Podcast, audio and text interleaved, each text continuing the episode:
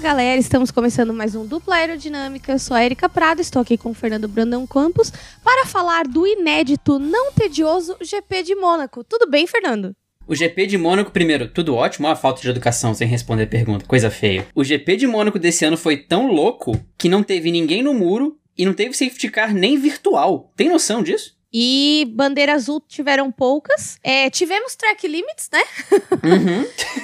e, e além de termos track limits, foi uma corrida que mudou o destino da temporada. Nós vamos entrar nesse assunto já já. Bom, gostaria de começar esse, esse podcast dizendo para segue o líder. É isso mesmo. Verstappen está no, na liderança do campeonato de, de, pilotos e a Red Bull, depois de nem lembro quantos anos, está na liderança do campeonato de construtores. Isso é inédito. E isso aconteceu no GP de Mônaco, o que é mais legal. É, o Verstappen olha para a tabela de campeonato agora do, do, campeonato de pilotos, vê ele em primeiro e fala assim: gente, eu não tenho nem roupa para isso. O que, que eu tô fazendo aqui? Eu tava vendo show da fé. Como é que eu vim parar aqui? É muito bom ver o Verstappen na liderança. Aqui temos estatísticas. O Verstappen é o quinto piloto da era híbrida a liderar o campeonato. Além dele, além dele, tivemos Hamilton, Bottas, Rosberg e Vettel. Ele é o quinto piloto a liderar o campeonato da era híbrida. E a última vez que Red Bull, McLaren e Ferrari dividiram pódio foi em 2011. Então esse acontecimento foi realmente muito raro. Mas foi uma corrida perfeita do Max na, em Mônaco, né? Primeiro que ele largou na pole de P2, né? Impressionante. É só a quinta vez na história que o primeiro colocado não larga. E a última vez tinha sido no GP dos Estados Unidos de 2005, aquele GP que só seis carros largaram. Então, um acontecimento raro aí. Mas ele fechou a porta do Bottas imediatamente, né? O Bottas nem teve a chance de pensar em talvez assumir a liderança. E dali pra frente controlou sem ser ameaçado pelo Bottas, depois sem ser ameaçado pelo Sainz. O Sainz até ensaiou alguma coisa, mas o Verstappen estava totalmente sob controle. Pilotou como gente grande e a Red Bull também teve um ótimo GP, não só do ponto de vista do carro, como também do ponto de vista estratégico, né? É, e na verdade, que nem se falou, ah, é, não foi incomodado pelo Bottas, nem incomodado pelo Sainz. A real é que assim, o Verstappen fez uma baita largada e a gente tá cansado de ver que corrida de Mônaco, se você não, não ganhou posição na largada e nem nas primeiras voltas, esquece, você não vai conseguir, porque ali é meio procissão, você vai fazer é undercut ou overcut na, na estratégia de boxe, e é isso, é o que tem. Mônaco é uma corrida que tem essa característica, porque os os carros são muito largos hoje. Os carros são muito maiores do que eram quando começou a ter o GP de Mônaco. Então existe essa dificuldade de espaço físico mesmo. Não dá pra você ultrapassar na maior parte da pista. E, e nas partes onde dá é uma ultrapassagem muito arriscada, porque são curvas de baixa velocidade. Então é um pouco mais complicado do que parece. E aí a gente teve essa, essa corrida incrível do Max, que foi ganhada é, na largada e na estratégia, mas também na administração de carro, porque a equipe chamou várias vezes: Max, vamos trocar os pneus. Max, trocar os pneus. Ele, ainda não, ainda não, calma, ainda não, ainda não. E assim, ele mostrou conhecimento do que ele estava fazendo, porque ele segurou a equipe bastante tempo para trocar. Quando trocou, trocou pro pneu duro, estratégia de uma parada só e capitalizou o resultado, né? Então, acho que excelente trabalho do Verstappen esse fim de semana, não tenho que que falar. E né? Detalhe, Verstappen deu uma de Charlie Brown Jr. e se fortaleceu na falha dos amiguinhos. Por exemplo, Ferrari, né? Não vou nem, nem citar esse tópico agora, vamos deixar isso pra lá. Mas Mercedes. Mercedes não fez um bom fim de semana de treino, não fez um bom classificatório. E hoje, é, o Bottas, que já não estava incomodando ele, deixou de incomodar definitivamente. Depois de uma coisa que a gente vai falar sobre isso, não vamos falar mal de quem. E o Sainz, que estava ali preso atrás do Bottas, e quando ele conseguiu chegar no Verstappen, não ameaçou a liderança do Verstappen, justamente porque ele estava com um gap muito grande até o Verstappen. Mas assim, Vamos olhar o fim de semana inteiro da Ferrari, tirando a cagada que eles fizeram com o carro do Leclerc. Cara, a Ferrari tá tirando a cabeça da água. Eu acho que eles já tiraram até o pescoço, né? Agora vamos ver como é que vai ser nas próximas corridas daqui em diante. Mas, pô, o, o Sainz fez uma baita de uma corrida e eles acertaram uma estratégia, finalmente. Acertaram o box, acertaram a estratégia e colocaram o moleque no pódio. Primeiro pódio do Sainz pela Ferrari e segundo da carreira dele. Cara, sim, o final de semana da Ferrari inteiro foi muito, muito positivo, né? O Leclerc e o Sainz dominaram as sessões que eles estavam envolvidos. O Leclerc no FP1 não conseguiu andar bem e o Sainz conseguiu performar bem no treino que o Leclerc não estava presente. No sábado, uma pole do Leclerc, independente do que aconteceu depois, mas colocar uma Ferrari na pole nas condições que a gente viu ano passado e nesse, era algo impressionante de ver, e a gente conseguiu ver o Leclerc na pole e o Sainz em quarto. E na corrida, passando pelo top que a gente vai citar, não vamos falar mal de quem mais pra frente, o Sainz fez uma corrida muito calma, muito sólida, e mesmo que não acontecesse o problema com Bottas, a Ferrari estava preparando o overcut. O overcut que beneficiou o Vettel, o overcut que beneficiou o Gasly, o overcut que beneficiou o Pérez.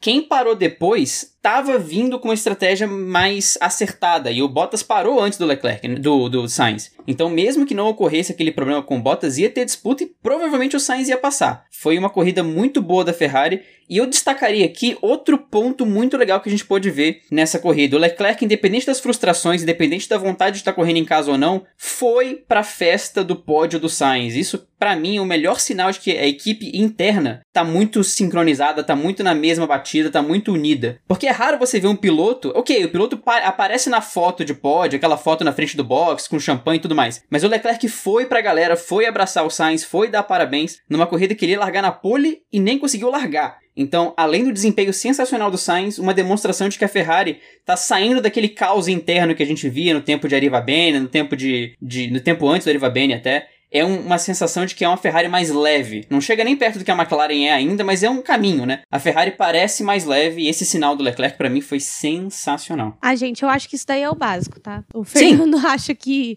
acha que é alguma coisa extraordinária, mas para mim não é. Eu acho que o fair play é o básico, tá? Para mim, acho que não existe é, em corrida você não ficar feliz pelo outro, sabe? Eu acho que minha opinião, talvez uma cheat opinion, não importa, mas eu acho que para mim isso é o mínimo. Leclerc não fez mais que obrigação, até porque ele ter uma amizade com o Carlos ou não, eles estão ali lutando pelo time, são funcionários muito bem pagos, né? Então, eu acho que fazer parte da, da festa, eu acho que a vitória é dele também, né? Porque significa que a equipe tá melhorando. Então, sei lá.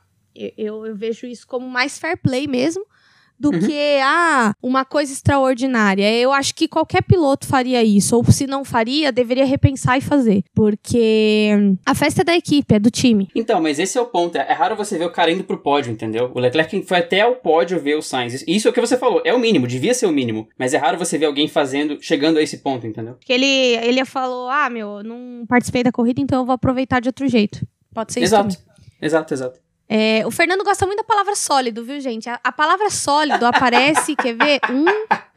Na pauta aparece uma vez só, mas só nos primeiros dois comentários da corrida ele já falou pelo menos quatro vezes. E depois eu vou fazer um levantamento de quantas vezes aparece sólido nos títulos dos podcasts. Me, me, me cobrem. é, e aí a gente vê, é, a gente entra no. Falando de McLaren, etc., a gente entra para falar de Lando Norris. O Norris, que tem decepcionado fora das pistas, tem falado bastante besteira, às vezes é melhor a gente ficar quieto e continuar jogando videogame. Mas ele tá mostrando inúmeros bons resultados da McLaren e hoje não foi diferente. Pintura nova, a gente sabe que pintura nova na Fórmula 1 costuma atrair uma zica, né? Mas hoje foi diferente. Hoje o Norris fez um P3 é, e tá em terceiro no campeonato de pilotos é, com a McLaren, né? Que era a pintura comemorativa da Gulf. Muito bonita, por sinal. É, é assim, superou minhas expectativas, embora eu esperava um azul mais azul, né? Mas, assim, muito bonita a, a pintura. E muito bonita a corrida dele. Ele fez uma corrida ali bem tranquila, não não teve disputa por posição, claro, mas ele soube se manter. A equipe acertou a parada dele e soube manter ele ali nas primeiras posições e aproveitou a oportunidade com a saída do Bottas para colocar ele no pódio, né? Então, é, hoje não só o Lando Norris como a McLaren tá de parabéns pela administração de corrida. Acharam a muleta verbal do podcaster. Aí, agora quando a pessoa for falar sólida, vai, vai ter que mudar. vai ter que mudar a palavra. Toda vez que você falar sólida, eu vou fazer assim, pé! Exato, toma um choque, né? Aqueles negócios de choque de, de, de cachorro, sabe? No meio do podcast. Mas sim, foi uma corrida muito boa do Norris. O Norris, assim, ele é o piloto que, que ele testa positivo para Gasparzinho do lado positivo da coisa, né? Não é que ele some e não aparece na corrida, ele some indo bem. Não comete erro, não, não faz nenhuma cagada, ele faz uma corrida muito muito consistente, sem cometer muitos erros. Mesmo quando ele estava sendo pressionado pelo Pérez, evidente que Mônaco é o melhor lugar do mundo para você ser pressionado no final da prova porque é difícil de passar, mas mesmo assim não é nenhuma garantia, né? O Norris conseguiu manter a calma, uma tendência, né? Essa é a tônica do Norris. Ele consegue manter a calma em situações importantes. E essa foi mais uma delas, o segundo pódio dele pela McLaren esse ano. Ele, além de Verstappen, Hamilton, Bottas e Sainz, é o único piloto que foi ao pódio. Então, outro desempenho muito legal do Norris que vai se tornando a cara da McLaren, né? Recebeu a renovação Pra ser o rosto da franquia, eu já citei isso uma vez no passado, que isso é uma tendência muito de esportes americanos, que contratam um cara por um contrato milionário, porque ele vai ser a cara da franquia. Ele vai ser o que. Pensam no time pensam naquele Mas cara. tão mal de cara, hein? Porque, ô menininho feio, desculpa, Cacá, eu amo você, amiga, mas ô menininho feio, né? Continua. Tem saúde, né? Importante é ter saúde. É, então. Pior que ele nem tem um estereótipo inglês, assim, né? Ele é tipo. Lando Norris, ok. Ele não tem um país de estereótipo, né? Ele não parece um país. Ele não tem um caminho que se aponta a ele. Verdade, Tipo- ele é meio Brasil, né? Ele não parece com nada, não lembra ninguém. É, tipo isso. Talvez se eles colocassem um cara mais estereotipado em inglês, talvez não, talvez não fizesse o mesmo efeito. Alô, Jason Button, aquele abraço. É, não, o Jason Button é tipo o estereótipo inglês, cara. Tipo, ouvinte de Oasis e Beatles no domingo em casa, de tarde chuvosa. Tomando chá. É, tomando chá da tarde. Aliás, abraço pro Button, abraço pro Valese, né? Tem que ser feita a, a, a Verdade, especial. Valese que gosta muito do Button. Inclusive, Valese que está nos Best Fans esse Hum. fim de semana, pois ele disse, depois do que aconteceu com a Ferrari, ele disse que a melhor coisa do final de semana ia ser o duplo aerodinâmico. Ai, gente. É rir pra não agredir, né? pois é. É. Essa eu não conhecia. Eu, eu falo muito isso. Às vezes eu tô olhando pra pessoa, eu tô rindo, mas eu tô rindo pra não agredir ela. Fala assim, eu vou rir pra não te bater agora. Ela é tão Né? real, essa frase é tão real. É, é rir pra não agredir, né? O brasileiro sabe muito bem o que é isso. Porque o Uhum. brasileiro, ele, ele, ele tá alimentado pelo quê? Pelo ódio, todos os dias. Mas nem vamos falar disso, né? Vamos continuar falando de Fórmula 1, que é melhor. É, e aí a gente tem, depois do garoto da franquia, Lando Norris, a gente tem o Checo Pérez, que fez uma baita de uma corrida hoje, largou em P9, foi pra P4. Porém, assim, ele fez uma ou outra ultrapassagem na pista, mas o que assegurou aquele P4 foi a estratégia da Red Bull. Eles chamaram ele na hora certa. E aí colocaram ele ali em P4, porque teve o abandono do Bottas, teve uma vacilada ali da, da Aston Martin com o Vettel, porque o Vettel tava segurando ele grande antes das paradas. Então, ali foi meio que foi um, um momento acertado. Na verdade, esse fim de semana foi acertado pela Red Bull. Eu, assim, fazia tempo que eu não via a Red Bull num ritmo tão bom com os dois carros que nem eu vi hoje. Isso me lembra os tempos áureos de 2011, 2012. Saudade, né, minha filha? E hoje eu tô insuportável, porque hoje muita gente descobriu que eu sou Red Buller na veia. E muita gente não sabia disso. As pessoas estão em choque, porque eu sempre fui, né, a podcaster imparcial, a Erika é engenheira, né? Ela não tem essas coisas. Tenho, gente, tenho. Red Bull, pra mim, é a melhor equipe, né? É... Como é que é aquele meme do Cebolinha e do Cascão? Rivais no jogo, é... rivais sim, inimigos também. Isso. Pau do...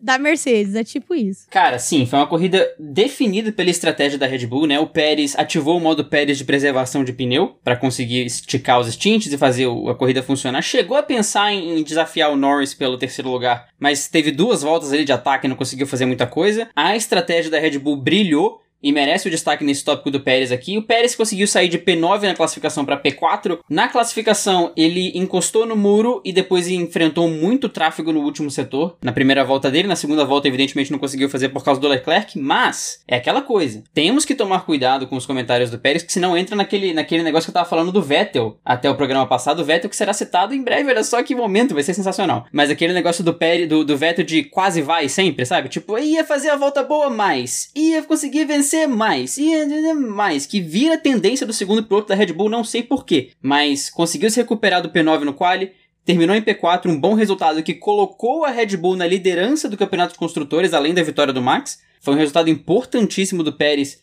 para servir de escudeiro, num GP que o escudeiro da Mercedes foi prejudicado pela própria equipe, né? Não foi culpa do Bottas. Então o saldo do Pérez sai positivo em parte pelos estrategistas da Red Bull também, que acertaram o overcut e conseguiram fazer um salto tremendo no, no- no grid. Acho que o Pérez foi o que mais saltou com o overcut depois da parada. O overcut, só pra ilustrar, que às vezes fica confuso, over e undercut, pensa que o piloto A tá na frente do piloto B. Se o piloto B para depois do piloto A e passa, é overcut. Se o piloto B para antes e passa, aí é undercut. Fica aí a diferença só pra ficar claro. É porque under é embaixo e over é acima, vai, digamos assim. Isso. E aí a gente tem a história do understeer e oversteer. que tem uma tirinha sensacional. É bem antiga essa tirinha, que é assim, é understeer é quando você bate a traseira e oversteer é quando você bate a dianteira do carro. Mas não é isso, gente, pelo amor de Deus. Mas a gente usa isso para memorizar o que é over e o que é under. É, e eu achei engraçado que, cara, é, é muito difícil você ver alguém acertar uma estratégia de overcut. Geralmente o pessoal acerta no undercut. Sim. No overcut é mais difícil. Não, é muito mais raro. E foi a estratégia acertada, né? O, o Vettel se deu bem, o Pérez se deu bem, o Gasly segurou o Hamilton. Então, é raro o overcut funcionar tão bem, mas em Mônaco era o que estava rolando. Então, parabéns pros mecânicos, pros mecânicos, pros engenheiros da Red Bull, pros mecânicos também que fizeram pit stop rápido. Mas Sim. parabéns para a Red Bull conseguiu converter aí no, no, overcut. Nós vimos em Portugal que uma estratégia que funciona não adianta nada se o box é uma bosta. Uhum. né? Então, beijo pros mecas. Inclusive, a gente estava comentando no grupo da equipe da Stock esse fim de semana que na hora que travou a porca do Bottas lá, a gente estava comentando: Ê, Luciano, que é o menino que fica na parafusadeira. Então, a gente. A corrida é um negócio que é muito louco, né? É um esporte muito. É individual, mas é coletivo também. E a gente aprende aprende com o erro nosso e com o erro dos outros, inclusive.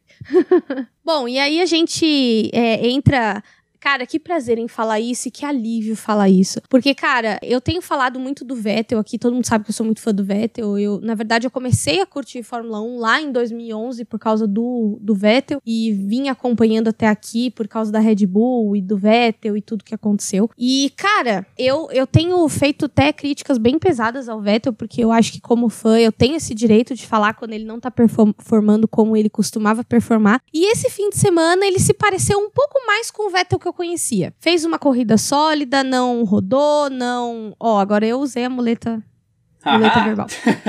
é, fez uma corrida boa, não rodou, não bateu, não se envolveu em confusão, fez uma boa parada, pegou um P5, que é uma coisa que a gente não via fazia tempo, era o Vettel ali entre os cinco primeiros, vai, digamos assim. Faz muito tempo que eu não vejo, desde a época da Ferrari, e da Ferrari eu tô falando Ferrari 2018, que era quando ainda a gente tinha uma chance de ver Vettel constantemente no pódio até lutando por campeonato. E então assim, a Aston Martin tá crescendo, porém eu acho que a Force India barra Racing Point barra Aston Martin deu uma. teve um retrocesso de desenvolvimento e agora parece que tá entrando no eixo, pontuando com os dois com os dois pilotos. Inclusive, eu já pintei a unha de verde agora que eu notei que eu tô de verde Aston Martin na unha. Olha aí. Que coisa, não? Que coisa, olha só. Expliquem essa a Teus, né?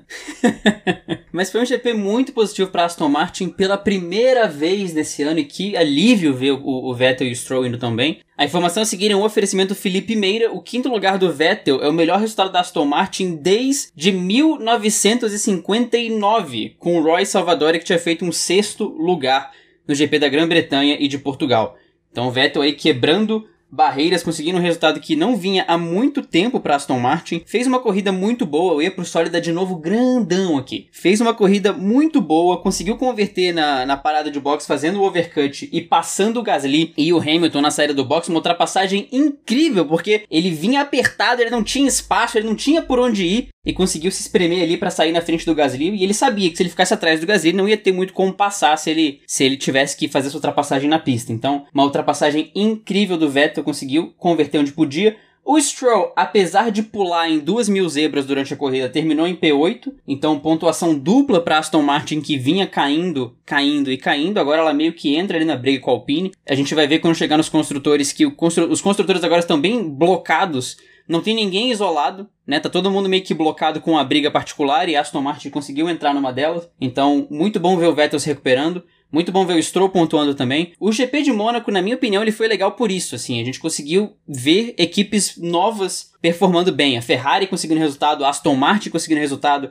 o Gasly conseguindo um sexto lugar. É muito legal a gente ver essa reação para conseguir dar uma misturada no campeonato e bagunçou tudo também. É, a gente tem que se atentar, porque, assim, era uma equipe que estava bem ano passado, decresceu bastante e agora está crescendo de novo. Então a gente tem que ir acompanhando cada passo para ver aonde vai chegar no final, né? Eu acho que tem dois pilotos muito diferentes. Inclusive, assim, o Stroll estava demonstrando na corrida de hoje muita dificuldade com o carro. Ele passou naquela bananinha ali pelo menos umas 4, 5 vezes. Cara, pra você fazer isso, o carro voar, meu, você acaba com a suspensão do carro, suspensão, você acaba com a cambagem, com o caster, com tudo. Você acaba com o setup do carro. Com as suas costas também? Também, também, também. Embora eu acho que não, porque o piloto tá tão preso ali. Gente, vocês têm noção do quanto é apertado um banco de piloto, sério. Tipo assim, ao ponto de uma pessoa minimamente um pouco mais gorda não entra a bunda em tala ali e não sai mais. A gente teve o caso do, do Russell. O Russell correu no carro do Hamilton, batendo o joelho no, no, no carro, batendo a cabeça, batendo o pescoço. O cara tava Sim. entalado a vácuo no carro do Hamilton. Siri na lata, né? Tá, tá, tá, tá, tá, se batendo. E aí a gente vê essa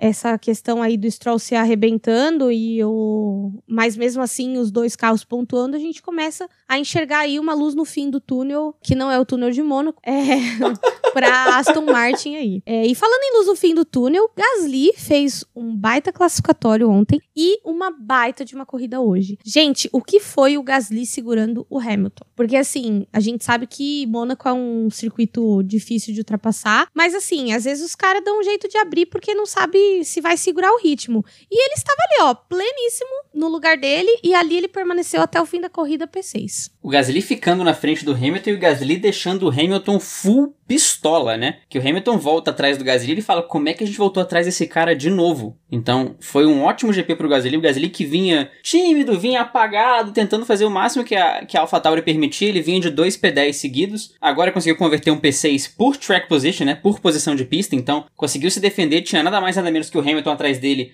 a corrida inteira parou, voltou, o Hamilton estava atrás dele de novo. Então o GP de Mônaco do Gasly foi tudo menos tranquilo, mas ele conseguiu converter ele numa sexta posição numa equipe que agora depende muito dele por conta do Tsunoda, né? A gente vai chegar no Tsunoda mais pra frente, mas o Tsunoda depois do Bahrein sumiu. Então o Gasly vem carregando aí. A, a, vai, o Gasly virou AlphaTauri Futebol Clube, né? Não tem muito pra onde fugir. Então, um bom GP de Mônaco aí pro, pro, pro Pierrezinho que vai ser muito exigido esse ano. É, e eu acho que é, o Gasly é o driver one da AlphaTauri, acho que isso é bem óbvio para todo mundo. Mas eu acho que o Gasly tá apresentando um crescimento que talvez a própria Red Bull não, não esperou que ele tivesse. E vamos ver agora qual vai ser os próximos passos do Gasly, né? A gente vai falar disso mais pra frente aí nas aerotretas da semana. E aí a gente, lembrando de franceses, a gente entra na no caso Alpine com Ocon. O Ocon entregou um P9 né, pontuou pela equipe, mas assim, gente, eu nunca vi uma equipe tão apagada, porque a Alpine é uma equipe Middlefield, né? Como tá apagada a Alpine essa temporada, gente? São quatro corridas e nas quatro corridas eles não apareceram em nada. O Alonso não tá entregando, a gente já sabe, o Ocon, eles estão ali suando para fazer um pontinho ou outro ali, mas sem se destacar em nada. E isso é ruim pra equipe, né? Isso não atrai visualização, que é o que eles mais querem. Mudar a cor do carro, mudar a marca, mudar o caramba, deu em nada. É, a Alpine, ela, ela é a, a dona do troféu Sérgio Pérez de sumiço desse ano, né? A gente falava que em 2019 o Sérgio Pérez não aparecia, esse ano é a Alpine, os dois pilotos. O Ocon Male Male consegue um décimo lugar no campeonato de pilotos. Nessa brincadeira de beliscar um P10, um P9, um P8, um P10, um P9, o Ocon tá em décimo. Só que se a gente lembrar do que era a Renault ano passado, a Renault veio de três pódios, dois do Ricardo, um do Ocon. Então a Renault não é uma equipe que era para estar tá sumida dessa forma, não era uma equipe que era para estar tá fundada como tá. O Alonso caiu no Q1, mas a gente vai chegar no Alonso mais pra frente. O Ocon conseguiu ele segurar o ataque do prestem atenção, Antônio Giovinazzi, que vinha para brigar pelo P9 uh, ah, contra o Ocon. O Ocon resistiu ao ataque feroz do italiano em meio às blue flags e em meio a ter que abrir para todo mundo. Então, o saldo do Ocon positivo, né? Fazendo o que a, que a Alpine permite. Vamos ver como é que vem o, o GP de, de Baku para a Alpine, que performou bem em Portugal, que é um circuito mais de alta, e, e Baku tem um setor muito preponderante de alta ali no, no, terceiro setor e parte do primeiro, o segundo que é bem travado. Então vamos ver como é que vai ser Azerbaijão para a Alpine, mas o Ocon vem sendo o cara da Alpine. Né? O, o Alonso ainda não entrega muita coisa, enquanto isso Esteban vai vai trazendo resultado. O Ocon, inclusive, que o que esse cara é magro é brincadeira, né? Porque ele tem 1,90 e muito. Para ele conseguir encaixar no carro e não ser um, um, um lastro, o cara é uma vareta, pô. É, na real a gente já sabe disso desde que ele entrou na Fórmula 1, Sim. né? Que, gente, é, é uma equação básica. Peso do piloto mais peso do carro. O peso do carro tem que estar tá no peso mínimo do regulamento. Então, assim, o cara que lute para ficar magro e entrar naquele peso máximo do piloto lá. E peso é performance. A gente vê isso em qualquer categoria, inclusive na própria Stock Car. É, o ano que o Thiago Camilo mais performou foi o ano que ele emagreceu 7 quilos. E ele já é um cara magro. Então, assim, a gente sabe que peso é extremamente importante na, é, em carro de corrida. E o Ocon é muito alto, né? Então ele entra na desvantagem. Se você é um Yuki Tsunoda, por exemplo, você pode até ser meio gordo. Mas se você é um Ocon, você não pode ser meio gordo. Você tem que ser extremamente magro, porque você tem um peso ósseo, vamos dizer assim, grande. Inclusive foi a punição que foi a punição que tirou o Daniel Serra do top 4 né, na Stock. Caiu o lastro que equalizava o peso dos carros Toyota e Chevrolet, ele teve que largar em último. Sim, e, e, e não só e não só isso, a gente vê que é, o Ocon desde do primeiro ano dele, que foi aquele ano na, na Force India, ele já na época era Force India ainda, ele já era bem magro. É, dava desespero de você olhar ele, você ver as fotos. Eu lembro que as fotos que eu vi as primeiras dele era na Austrália, que ele tava com uma camiseta cinza e uma bermuda bege, naquelas casinhas, todo mundo tira foto lá na, na Austrália.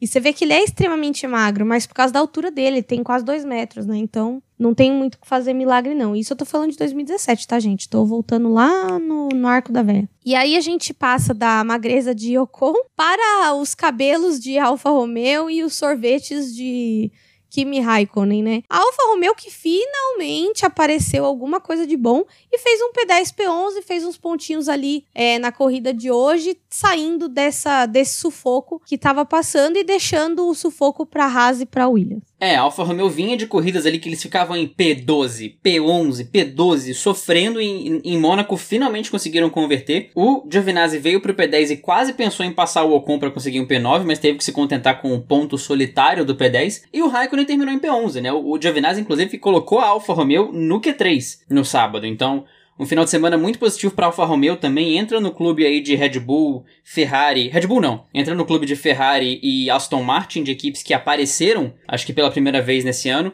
Um ponto muito positivo aí para Alfa Romeo, que agora atrás dela tem Williams e Haas zeradas, né? São duas equipes que tem, não tem muita perspectiva de pontuar. A Haas que tomou volta do pelotão inteiro na corrida de hoje. Então, para Haas pontuar, só uma hecatombe nuclear, todo mundo abandonando na frente, terminando nove pilotos e o safety car, e a Haas talvez não consiga pontuar mesmo assim. De qualquer forma, Alfa Romeo é um bom GP, Giovinazzi consegue esse ponto aí, vamos ver como é que a Alfa Romeo progride daqui para frente. É uma equipe que pode ter potencial também para conseguir uns, uns P9s e uns P, P8s até o final do ano. Então, saldo positivo aí para a equipe italiana saindo do Principado de Mônaco. É, a gente tem aqui uma menção honrosa, Felipe Drogovic com dois pódios de três corridas na Fórmula 2 em Mônaco. Inclusive, Felipe Drogovic que tá saindo do sufoco também, porque vinha numa maré de azar imensa, entregou esse fim de semana dois pódios aí para dar uma respirada fundo e contar até 10, né? Pois é, largou em segundo e terminou em segundo na corrida 1, na Sprint Race 2 ele não teve muita sorte, ele e o Guian Yuzou terminaram lá para trás, P15 e P16, mas na Feature Race, na corrida principal,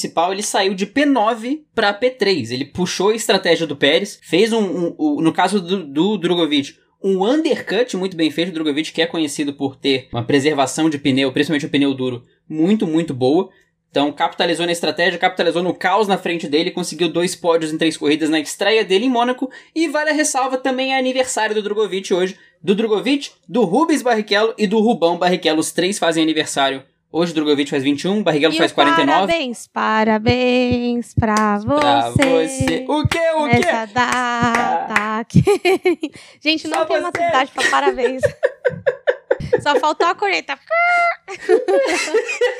no meio do parabéns. É, bom, e agora a gente chegou na parte que estava todo mundo aguardando, porque hoje a corrida de Mônaco teve muito assunto para esse quadro. E agora nós vamos falar mal de quem?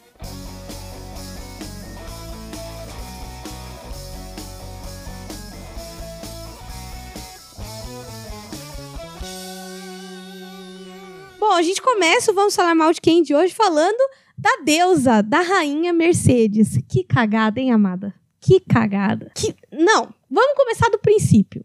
Mercedes chegou em Mônaco já, tipo, não mostrando nada de muito bom. Só que todo mundo tem tanta fé na Mercedes, todo mundo fica assim, ó. Ah, tá escondendo. Tá escondendo o jogo. Ah, chega lá na, na classificação é pole, não sei o quê, nananã. E a gente viu que o caldo tava azedando pelas reclamações do piloto, mas a gente não. O mercedista, cara, é um fã insuportável. Porque ele sempre tem fé que a Mercedes vai sair daquele buraco. E não vai. Não vai. Nem sempre vai. A maioria das vezes vai, mas às vezes não. E esse fim de semana, a gente, a sorte meio que deu uma abandonadinha no nosso querido Lewis Hamilton. E aí a gente teve um classificatório que, por causa da batida do Leclerc, o Hamilton ficou em sétimo. Aí a gente teve um início de corrida mais ou menos. Aí o Hamilton ficou reclamando a corrida inteira, né? Aí eles erraram a, o, tipo, o momento de parada do, do Hamilton. E não satisfeito, eles ainda pararam o, o Bottas e a roda travou. Cara, a porca de roda travou e não deixou a roda sair. O Bottas teve que abandonar por causa disso. Porque, gente, se essa porca travar, já era. A roda não sai, não tem o que fazer. Tem que desmontar o cubo para tirar. Pô, é, um, é, um, é um, bagulho meio surreal, assim. E aí o pessoal falou: ah, e é problema na porca? Gente, pode ser N coisas. Pode ser que a porca não tava, não tava boa. Pode ser que ela tenha sido acoplada errado. Sabe quando você acopla o parafuso meio desencaixado? Pode ser isso também.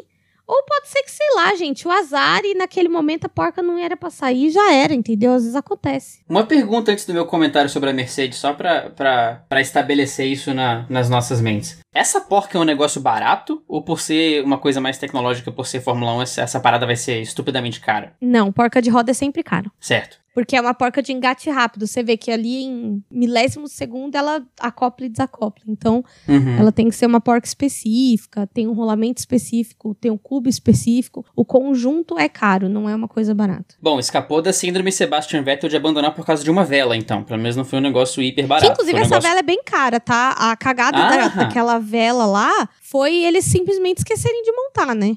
Sei lá, o motor sem vela não funciona em um dos cilindros. Mas, enfim, é, essa foi a cagada. Mas, assim, é uma Sim. vela caríssima. Entendi. Tudo da Fórmula 1 é caro. Gente, acho que respirar dentro do box da Fórmula 1 já deve ser caro. Tipo, mil euros pra dar uma respiradinha ali.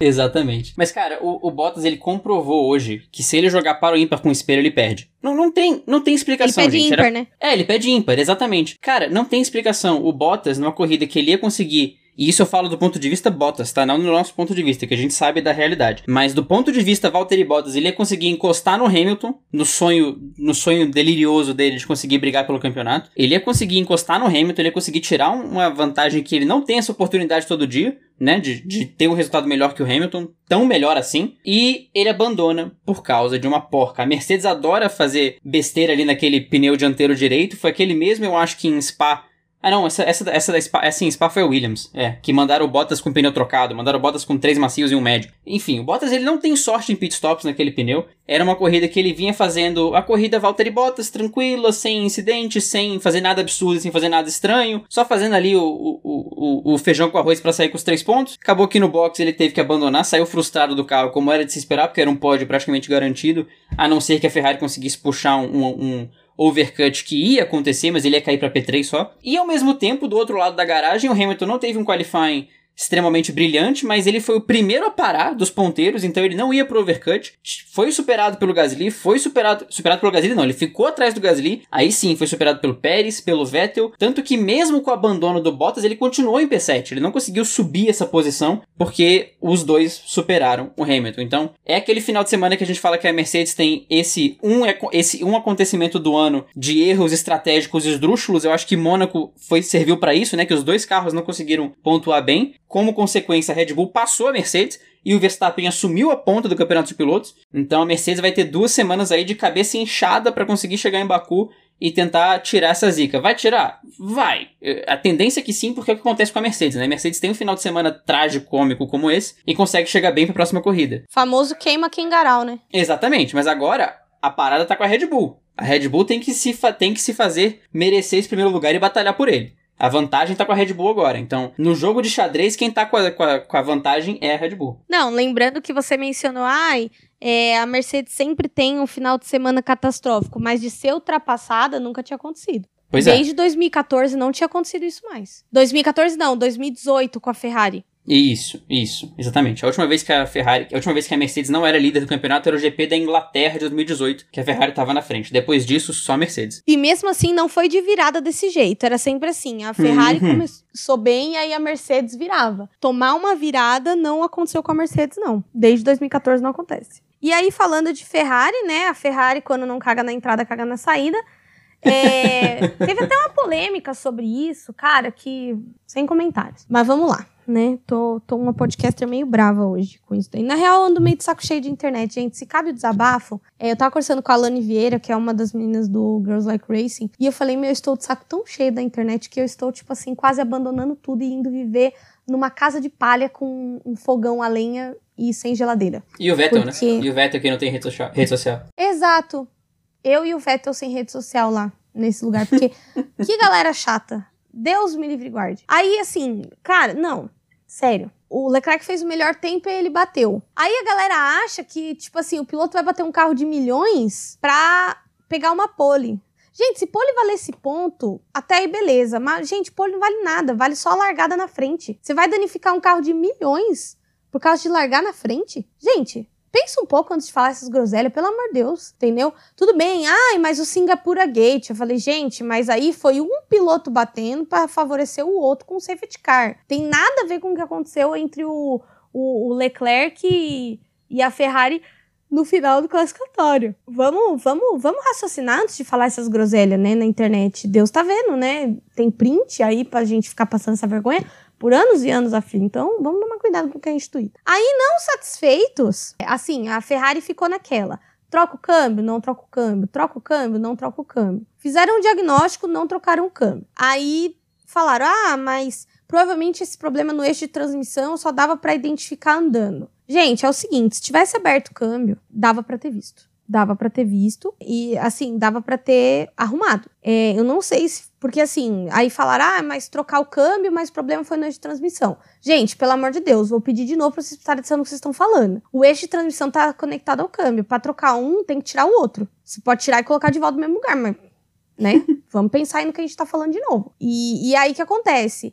Aí o pessoal começou a criar uma teoria da conspiração de que o Leclerc não largou porque ontem ele prejudicou o classificatório. Gente, para, para, para, entendeu? A Ferrari cagou. Houve alguma falha ou no diagnóstico do, do das peças ou na montagem e desmontagem, porque às vezes para diagnosticar você monta e desmonta, e aí na hora que monta, monta errado ou não vê. Cara, ninguém tá livre de, de fazer uma cagada dessa. Mas assim, é um negócio que poderia ter sido evitado, sim poderia ter sido evitado, entendeu? Eles iam largar com punição? Iam, mas não sei se foi a, a melhor decisão eles terem deixado esse carro lá e ter optado pela pole. Antes você perder uma pole largar do que não largar. É, ainda era um P6, né? Ele ainda ia largar em, em P6 de qualquer forma. Foi uma aposta da Ferrari pensando na pole de Mônaco mas é uma aposta complicada quando seu piloto dá meia volta no circuito depois e não consegue continuar, entendeu? Uma coisa é você fazer uma aposta e o cara abandonar com 15 voltas e aí você pensa se a análise foi, foi acertada ou não, se a aposta foi acertada ou não. Mas o cara não conseguiu nem largar. Então fica complicado numa corrida que a Ferrari podia ter pontuado mais. O Sainz ia ter um, um GP muito constante, como a gente viu. E o Leclerc podia conseguir alguma coisa com, com uma estratégia, enfim. Então a Ferrari desperdiçou alguns pontos valiosos aí. E a questão do comentário sobre, sobre a teoria da conspiração é exatamente isso, assim. Tem a piada, tem o humor, isso ok. Quando a, piada, quando a pessoa tá brincando é tranquilo, a gente sabe quando a pessoa tá brincando. Agora, quando vira uma teoria séria, aí é loucura completa. A mesma teoria, inclusive, que falaram que o erro do pit stop do Bottas não foi, não foi sem querer. Também teve teoria da conspiração na porca do Bottas também. Então, de teoria da conspiração, a gente tem pacotes elaborados e complexos aí. Eu sempre recomendo as pessoas a não usarem drogas no final de semana, gente, por favor. não lamba o corrimão e não use drogas, né? Exatamente, nada de droga, por gentileza, crianças. Né? Vamos viver uma vida saudável, vocês fizeram Proerd, né? Vamos, né? O, o Fernando, sabe que tem Proerd em Brasília, Fernando? Não, ah. não, não chegou até mim, mas tem. É, então. Por isso, que, por isso que a juventude tá perdida hoje em dia. Porque na minha época tinha Proerd, agora não tem uma Proerd, olha o que, que os jovens tá fazendo. Conspiração na internet. É Aliás, eu, eu, eu, fiquei sabendo que existe uma coisa que não tem em Brasília, que tem no Brasil todo, que eu não sabia, que é carro de ferro velho, que passa para pegar geladeira velha, essas coisas velhas tal. Não tem em Brasília, mas pelo visto isso é algo que o Brasil inteiro tem. Então, nunca vi em São Paulo também não. Eu tava conversando com o Júlia, com o Max, com o Júlio, todo mundo já viu carro de ferro velho. Aqui o que, o que passa aqui do lado de casa é pamonha, gás e o brother que amola a faca e, e conserta ah, panela que é surdo. O que, o que emite o comunicado de que ele tem problema auditivo. É, não, é sensacional que tem um louvor no fundo, né? Como é de se esperar. Nesses ah. casos, sempre tem um louvor tocando e tal. E aí o comunicado é uma voz gravada. Amolo facas, conserto panelas. Como sou deficiente auditivo, ou seja, sou surdo, acene ou fale alto. E continua o louvor batendo no fundo, tal. Mas esse é, é o mais bizarro que passa por aqui.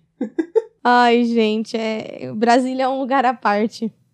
É, inclusive, ansiosa pela final que vai ser aí, porque olha, Brasília é um lugar à parte. E aí, voltando à pauta, né?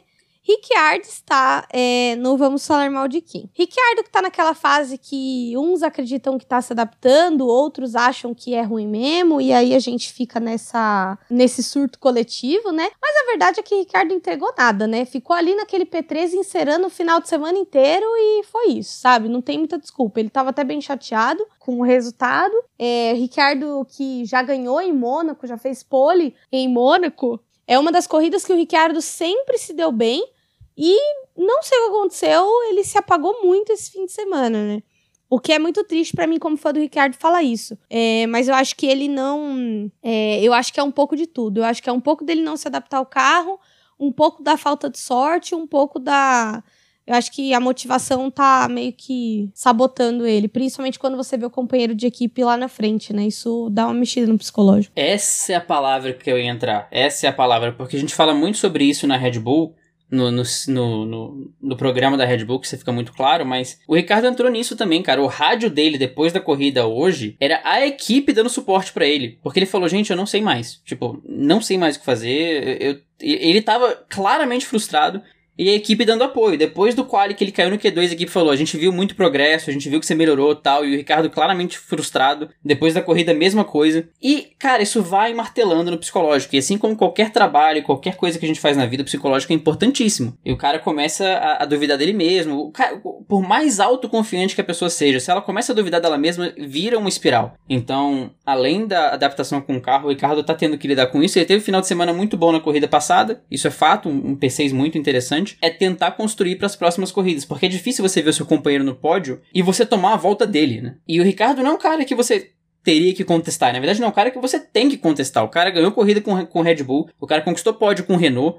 Então, não é um cara contestável. O talento dele tá claro e tá evidente para quem quiser ver. É, é uma fase difícil, como muitos pilotos atravessam, alguns raros não tem momentos tão, tão para baixo assim, mas são humanos como qualquer outros. Então, é uma adaptação ao carro que acredito que esteja se encaminhando para um momento melhor, mas também tem um momento psicológico da pessoa que há de se lembrar, por mais que seja um cara que faz um que tem uma profissão extraordinária, ainda é um piloto, ainda é uma pessoa e às vezes as pessoas pela pela dimensão que elas têm, pelo alcance que elas têm, por tanto que elas escutam, elas são pessoas até mais afetadas que a gente, pô, porque você imagina, você no seu trabalho tem uma semana ruim, é você se cobrando. No máximo os seus superiores te cobrando. Agora, um cara desse, pô, ele passa Vamos imaginar aqui, dele agora até o Azerbaijão. Ele passa duas semanas ouvindo gente irritando a cabeça dele, reclamando da performance, falando que ele não é tudo isso, falando que não sei o que, não sei o que. Por mais que ele fuja, por mais que ele escape, por mais que ele tente não ler, vai afetar o cara. Então, assim, são dois momentos pro Ricardo de superar o carro da McLaren, que é um carro bom, então acredito que isso vai ser superado em breve. Mas, como você falou, também tem um momento psicológico que é crucial que seja trabalhado. É, eu acho que é, mentalmente a gente sabe o quanto tá todo mundo bem abalado com a com a pandemia e com uhum. muitas outras coisas que vem acontecendo, não só no Brasil, como no mundo inteiro, né? Eu acho que a gente vem, vem enxergando isso, é, a gente vem enxergando em dois, três anos para cá, a gente vive a linha tênue entre enxergar melhor as pessoas e ter um pouco mais de empatia, com ser um grande arrombado e cagar pra onde tá a mente do outro, né? Então acho que é, o Ricciardo ele tá mostrando pra gente que até as mais fortes das mentes às vezes se abalam e tudo bem. É, uhum. Eu me abrindo um pouco aqui nesse podcast, até eu tenho estado bem ausente de rede social, tenho estado bem ausente até do próprio Girls Like Racing, do dupla, porque, cara, a vida tem, tem épocas que, meu, você tá cansado, sabe? Eu tô. É, a gente tá exausto. É pressão no, no trabalho que todo mundo tem. É pressão na vida. É pressão pela pandemia. É gente morrendo todo dia. Sabe? A gente não. A gente não tá preparado para lidar com isso. É você querer sair, ver os seus amigos e não poder ter todo o seu, seu convívio social é, afetado. Então, acho que é, é, é interessante a gente olhar para o piloto. Eu já falei isso aqui no podcast lá atrás. Uhum. De a gente olhar que dentro do cockpit, embaixo do capacete, existe uma pessoa. Né? Acho que isso é muito importante ressaltar em qualquer podcast. Pra gente, os caras são super-heróis, mas ali dentro existe uma pessoa. Então é, é bom a gente ter essa, essa cautela em tudo que a gente vai falar. E falando em psicológico, etc., é, o Tsunoda, ele começou a temporada bem se destacando, mas ele segue um pouco sumido. E eu até entendo que isso talvez seja dar um passo para trás para dar dois para frente. Eu acho que o Tsunoda ele tava num, num auge emocional e numa pressão muito forte. Então agora ele tá fazendo o básico bem feito, né? Eu acho que ele tá aprendendo a lidar com o carro e por isso ele vai ter um, um, crescimento ao longo da temporada. Acho que ele estava muito na afobação do bom resultado nas primeiras corridas, e aí a gente sabe o quanto isso daí pode ser ruim para ele. É, o Tsunoda que ficou em último em relação aos pilotos que não estão na Haas, né? Então, quem estava competitivo na corrida do Tsunoda, Tsunoda terminou em último. Também por uma estratégia muito da peculiar da AlphaTauri de fazer um primeiro stint de cinquenta e tantas voltas. O Tsunoda foi o último piloto a parar, colocando o pneu macio ali no final da prova. Até chegou a fazer a volta mais rápida, mas depois o Hamilton recuperou. Então, não fez muita coisa errada, né? Continuou apagado. Acho que o Tsunoda foi o piloto mais apagado do final de semana mas é o progresso, né? Os passos devagares em, em direção à, à, melhoria. Ele teve um GP do Bahrein brilhante, mas depois disso se, se apagou e se afobou, como você falou, em rádio, em performance, em quali, em tudo. Então, só de não ter batido no muro numa corrida, o Tsunoda não, não achou o muro de Mônaco, né? Só de não ter achado o muro já foi um, um sinal interessante para o Tsunoda que precisa dessa melhora para conseguir ser um piloto confiável para AlphaTauri, né? Como a gente falou mais cedo, o Pierre Gasly tem, sendo, tem sido o, o sinal de, de esperança para pontos até agora. Tsunoda tem dois, o Gasly, se eu não me engano, chegou a 14 por aí. Então, Tsunoda aos poucos deve melhorar, mas ainda não teve um desempenho interessante. Mas é, aquilo, é aquela coisa, podia ter feito muito mais besteira, né? Fez pouca besteira, pelo menos. É, entre fazer merda e não fazer nada, é preferível que não faça nada, né, gente? Pelo menos dá prejuízo financeiro. Paulo Coelho.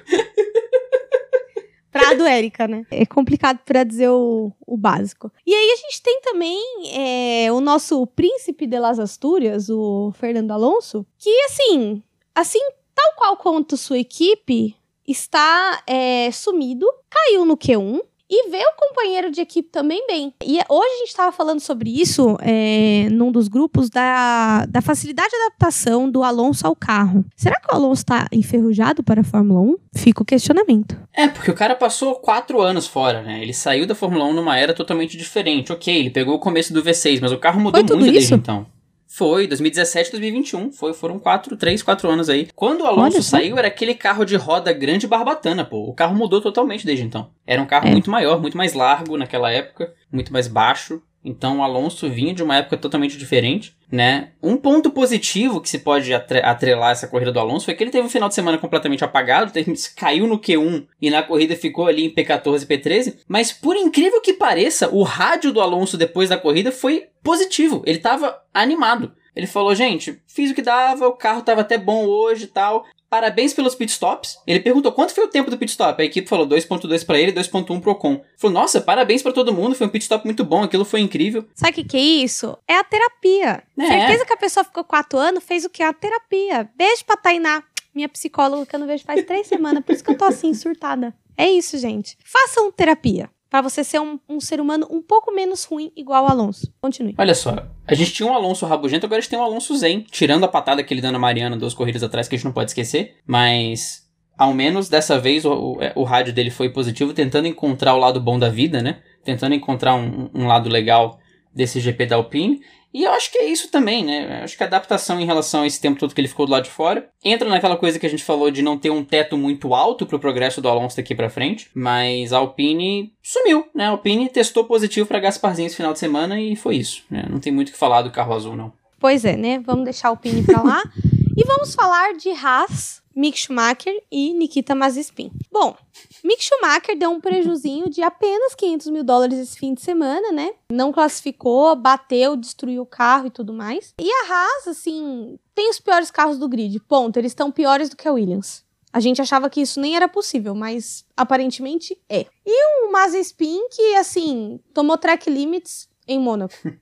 né? tipo, tudo bem, o Lando Norris também, mas assim, cara, o cara não faz nada, a única hora que ele aparece na corrida foi isso, né? Tomando track limits. Cara, a corrida do Mazepin, ela foi cercada pelo Twitter, porque quando o Mazepin tomou track limits em Mônaco, a arroba MariaPCA1 falou, cara, eu imaginei o Mazepin andando no prédio, na fachada do prédio, tá ligado? Pique Homem-Aranha. Como é que o cara toma track limits em Mônaco? Eu sei, dá pra, dá pra tomar na Sandevote, na chicane da piscina. Mas, mano, Ai. é muito cômico você pensar no, ca no cara tomando track limits em Mônaco. Meio Hot Wheels, né? Aquelas pistas do Hot é. Wheels que aparecem na televisão. É, exatamente. O cara pulou no iate, pulou no prédio, deu um double jump e caiu na. Cara, bizarro, Mazepin. Parabéns. Um duplo twist carpado com o carro de Fórmula 1, se é que você é Isso. Exato, e aí eu tuitei exatamente o que você falou agora, eu fiz o tweet, e o Max e o McLaren Depre falaram que eles conseguiram ler com a minha voz, então para vocês dois aqui eu vou repetir o meu tweet, que Nikita Mazepin tomou track limits em Mônaco. Track limits em Mônaco. Não sabendo que era impossível, foram lá e fizeram. Fizeram. É e o Mick, cara, o Mick no FP2 bateu no muro, ali na curva 4, eu acho, ali depois da subida, né? Depois da reta. Deixou o carro no muro no FP2, não satisfeito no FP3, another Mick in the wall. Bateu o carro de novo, dessa vez bateu bem servido. Ficou. Essa foi ótima. Referências musicais dupla, aerono... a, dupla aerodinâmica, até gaguejei. Another Mickey in the Wall, pô. Ficou fora do, do qualifying, largou atrás do, do Mazepin. E a Haas, ela teve um, um, final de semana tão inferno astral que elas ficaram três voltas atrás dos líderes, tomaram volta de todo mundo. A Haas tomou volta da Williams. Sim, isso aconteceu. Em algum momento da prova, o Mazepin passou o Mick. E aí, no final da prova, o Mick estava chegando no Mazepin e a equipe pediu para manter posições. Então, até ordem de equipe entre 19 e 20, aliás, 18 e 19, teve. Cara, esse final de semana foi o pior que podia ser pra Haas, em todos os aspectos. Não, até, gente, eu queria mandar um abraço. Tô com muita saudade do pessoal da Band News FM, que faz a cobertura da, da Fórmula 1 via rádio. E aí, hoje, a Alessandra Alves, querida, GLR, inclusive, me lança a seguinte música, em ritmo de Dona Aranha. É, o Mazepin subiu no guarda-reio, veio o seu pai e o empurrou.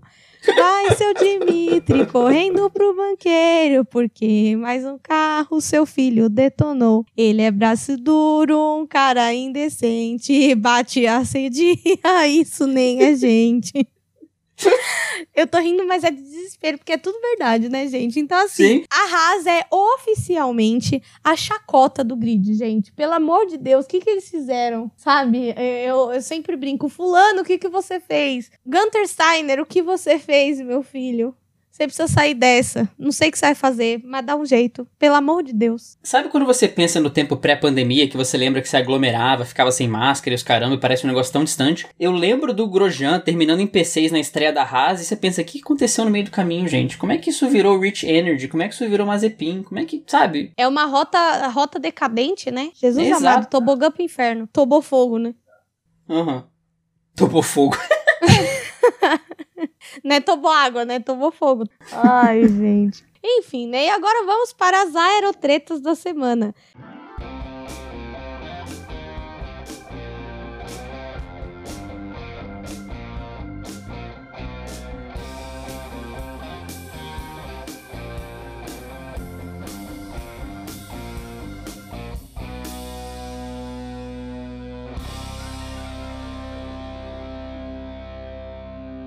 Que essa semana a gente teve, na verdade, foi uma semana estranha pro fã de Fórmula 1. Veja bem, rumores de Silly Season é, apontando um, um Gasly na Alpine e, e, um assédio fake news do, da Mercedes e da Red Bull no Lando e que, fiz, que teriam forçado o Lando a renovar um pouco um pouco antes com a McLaren, até porque, gente, a gente tá em maio, o menino já renovou o contrato por mais três anos. Que isso, gente? Que absurdo. A Silly Season é em outubro. O que, que, você, que, que. Na verdade, geralmente a Silly Season começa nas férias, que é em Sim. agosto, e aí ela se, ela se arrasta até outubro, novembro. Sendo que a gente não deve ter muitas alterações significativas no grid pro ano que vem, até porque ano que vem é mudança de regulamento, e aí muita coisa vai acontecer. Uhum. Uh -uh. Hum? Uh Fernando, catei o Fernando viajando agora, vocês viram, né? É, não, eu achei que você ia um... continuar, tava aqui. Distra... Sabe quando você tá aqui, aí você. Você não tava me ouvindo, meu querido. Para de. Para de ser é, fake não, news. Não, tava... não, eu tava ouvindo aqui, eu falei, vai continuar, tranquilo. Aí sabe quando você tá na aula e o professor para de falar? Você fica, pera. Ele parou Cara, de falar. Eu tenho muito esse problema que às vezes eu tô olhando tipo, muito focada pra pessoa, mas eu não tô ouvindo nada do que ela tá falando.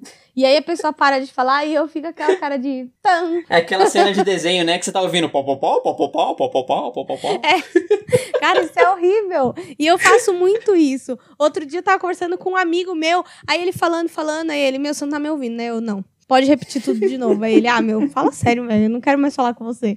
E, e, é, é tenso, e eu tenho muito isso. Principalmente porque geralmente eu tô. A pessoa tá falando, dentro da minha cabeça eu tô falando alguma coisa e eu não tô prestando atenção nem no que a pessoa tá falando e nem no que tá se passando pela minha cabeça. Ou seja, eu tô num bolo de nada. Eu não tô ouvindo nada, nem a minha cabeça, nem a pessoa, coitada. Já olhou para alguém e pensou, o que passa o na que cabeça passa dela? pela cabeça dela?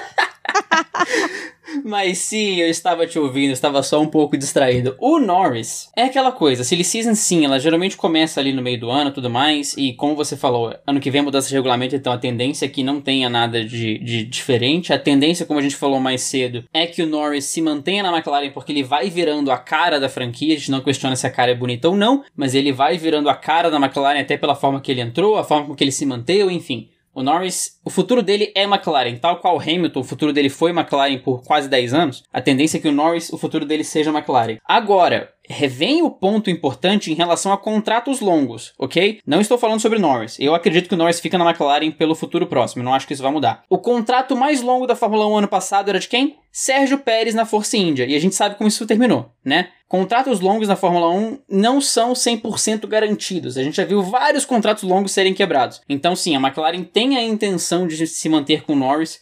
Eu não vejo isso mudando, né? Eu não vejo isso mudando por qualquer coisa no futuro, mas muitas coisas mudaram de maneira bizarra, né? A gente tem um Vettel na Aston Martin e o Sainz na Ferrari, como consequência de mudanças bizarras entre os lugares. Mas, de qualquer forma, essa mudança do Norris para Mercedes ou para Red Bull foi 100% rumor, nenhuma informação consistente, né? Nenhuma informação confirmada de paddock saiu disso, foi mais uma especulação, tal qual a especulação que a gente tem de, de uma briga francesa por um assento da Alpine, mas isso já é outro assunto.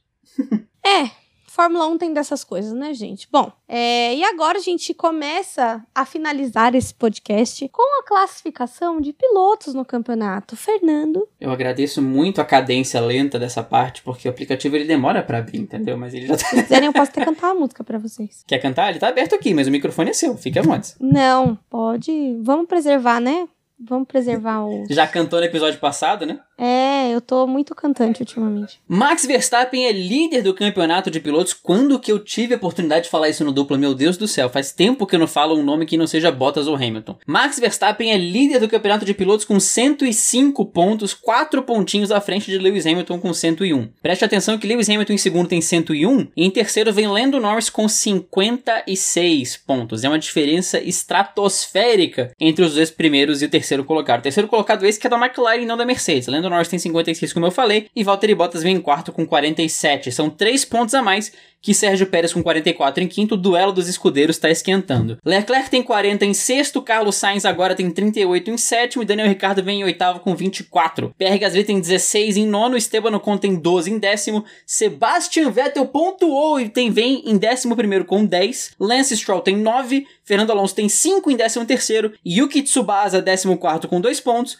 Antônio Giovinazzi pontuou e agora o clube dos zerados tem Kimi Raikkonen, George Russell, Nicola Latifi, Mick Schumacher e Nikita Mazepin. E nos construtores, Erika? E nos construtores segue a líder Red Bull Racing com 149 pontos, Mercedes com 148 pontos, é um ponto, mas é um ponto líder, né? McLaren em terceiro com 80 pontos e aí o meu aplicativo reiniciou sozinho. É, Ferrari em quarto com 78 pontos. Aston Martin em quinto com 19 pontos. Gente, olha o tamanho desse gap entre o quarto e o quinto lugar. É, em sexto, Alpha Tauri com 18 pontos. Em sétimo, Alpine com 17 pontos. Em oitavo, Alfa Romeo com 1 ponto. Em nono, Williams com zero. E em décimo, Haas também com zero. E agora vocês me aguentem, porque we are the champions. Ih, rapaz.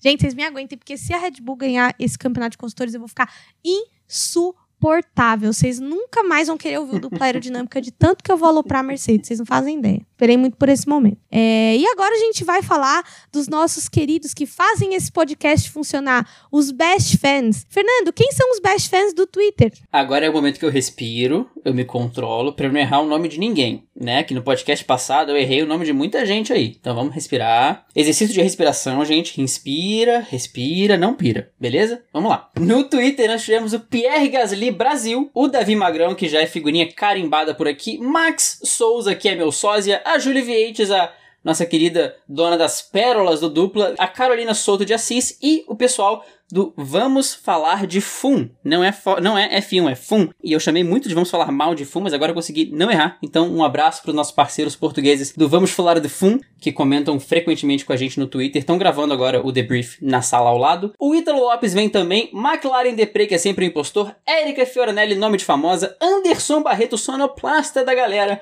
Gabriela Dias, o Vinícius Briete Ubatuba já foi meu técnico no passado muito distante. Aqui vem duas menções do Best Fans que são menções retroativas, porque Tainara Soares e o João Felipe, o querido Pantera do Brasília Wizards, fizeram menções ao dupla que não foram com o nosso arroba. Mas a gente faz checagens às vezes, a gente faz monitoramento às vezes, a gente vê vocês falando da gente sem mencionar a gente. Então às vezes a gente acha as menções de vocês por aí perdidas também. Tivemos, claro, o nosso Carlos Valese e a Letícia Aikoff, nome de famosa, tal qual Érica Fioranelli. E no Instagram, Érica Prado. Crédito das menções de é, Best Fans que não citaram o The Aerodinâmica e nem o GLR. Um oferecimento CSI Brasil, Érica Prada acordada até as quatro da manhã. é, vai achando que eu não vejo tudo, eu vejo. Eu sou louca. E aí vamos de Instagram com Arthur Apóstolo, meu amigo. Beijo para ele, beijo pro Jimmy, meu querido. A única criança que pode me chamar de tia. Carolina Figueiredo do Vamos Falar de Fum. Tassiane Beatriz, Carlon Wailot Brasil, que é das meninas do GLR, mas não vou revelar a identidade das donas desse fã-clube. O Bernardo Ximenes, Júlia Vieites, Jonatas Melo, John Braga, Patrick Lisboa, Luísa Góes, Luísa Góes, perdão. É, Luana Clemente, inclusive, feliz aniversário, Lu, tudo de bom. Gosto muito de você uma ótima amiga que fiz em Brasília no tempo que frequentava aí. É, um beijo, parabéns pelos seus 28 anos. Espero que você tenha curtido sua corrida de aniversário, que foi muito boa. E a Mara Soares. Érica, eu tenho uma pergunta para você antes da gente seguir, rapidinho. Só uma perguntinha rápida, assim, só pra checar a informação. O Jonatas tem adesivo ou não? Não tem adesivo. Ah, tá, não, só pra saber. Vai que mudou aqui, né? Eu não vi, mas acho que tá. Não, só pra saber mesmo. Pode seguir o jogo. então é isso aí, gente. A gente fica por aqui. Para encontrar o Dupla nas redes sociais e aparecer nos Best Fans, é só marcar o arroba dupla aerodinâmica nos stories do Instagram. Tem que marcar arroba de aerodinâmica, tá? E, e a gente tem que, é, tem que aparecer pra gente a notificação. E no Twitter também, arroba de aerodinâmica, também para bater um papo com a gente, não necessariamente para aparecer no, nos Best Fans. Pra me encontrar nas redes sociais pessoais, arroba no Twitter, que eu já tô com vontade de jogar essa conta no lixo. É, e arroba Coke no Instagram, que também tô brava, também não tô postando mais nada, porque não, não aguento mais essas pessoas. Vou virar o Vettel. É, e é isso aí, pessoal. A gente fica por aqui até daqui 15 dias com o GP de Baku é pra Jacu. Que bom. Que bom. Então tá. Um grande beijo até daqui 15 dias e nos vemos lá. Fernando, o microfone é seu. Todo o nosso desabafo. Se você quiser me encontrar nas redes sociais, arroba no Twitter e no Instagram também, dando meus pitacos nas redes sociais do Dupla com a Erika. Redes sociais essas que tem linhas novas editoriais esse ano. Tem aí os conceitos, tem os Track Week, tem o, o, o Race Weeks, tem o Race Day. Então tem umas coisinhas novas nos, nos nossos social medias também. Social medias também. Se você, querido ouvido, nos escuta pelo Apple Podcast, não deixe de deixar as 5 estrelas, porque elas são muito importantes para nós. Isso é algo que não fazem há um ano. Eu entrei hoje para ver, a última recomendação do duplo foi um ano atrás. A gente cita a recomendação do Best Fans também, então se quiser deixar sua recomendação lá, seria muito interessante, muito importante para nós, como eu falo em todos os episódios. E se você quiser deixar uma mensagem de áudio, tem um link na descrição de cada episódio para você poder fazer isso. Eu vejo vocês daqui a duas semanas para o GP de Baku, é para Jacu. É, não lambe corrimão, não tosse nem espirra na cara do amiguinho, declara seu imposto de renda, pelo amor de Deus. Se você tá lavando louça, não esquece do garfo que ficou na sala. E se você tá limpando a casa, aquele canto ali ainda tá sujo atrás de você. É, eu sei, você esqueceu aquele cantinho ali que você nunca limpa de preguiça. Érica, alguma recomendação para as pessoas? Fique em casa, arrombado. Não quero ver ninguém em pagode. Não quero ver ninguém em festinha na laje. Não quero ver ninguém em aglomeração. Se eu ver alguém em foto com mais de cinco pessoas, vou comentar para você ir para casa.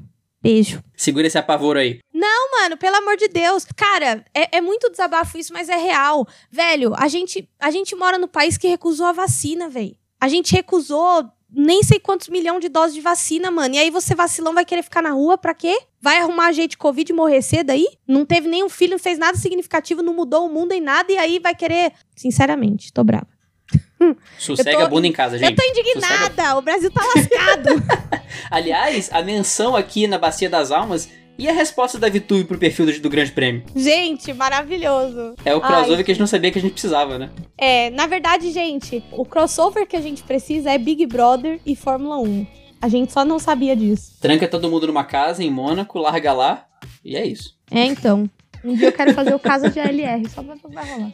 É isso. Um beijo, um queijo e até a próxima, pessoal. Falou!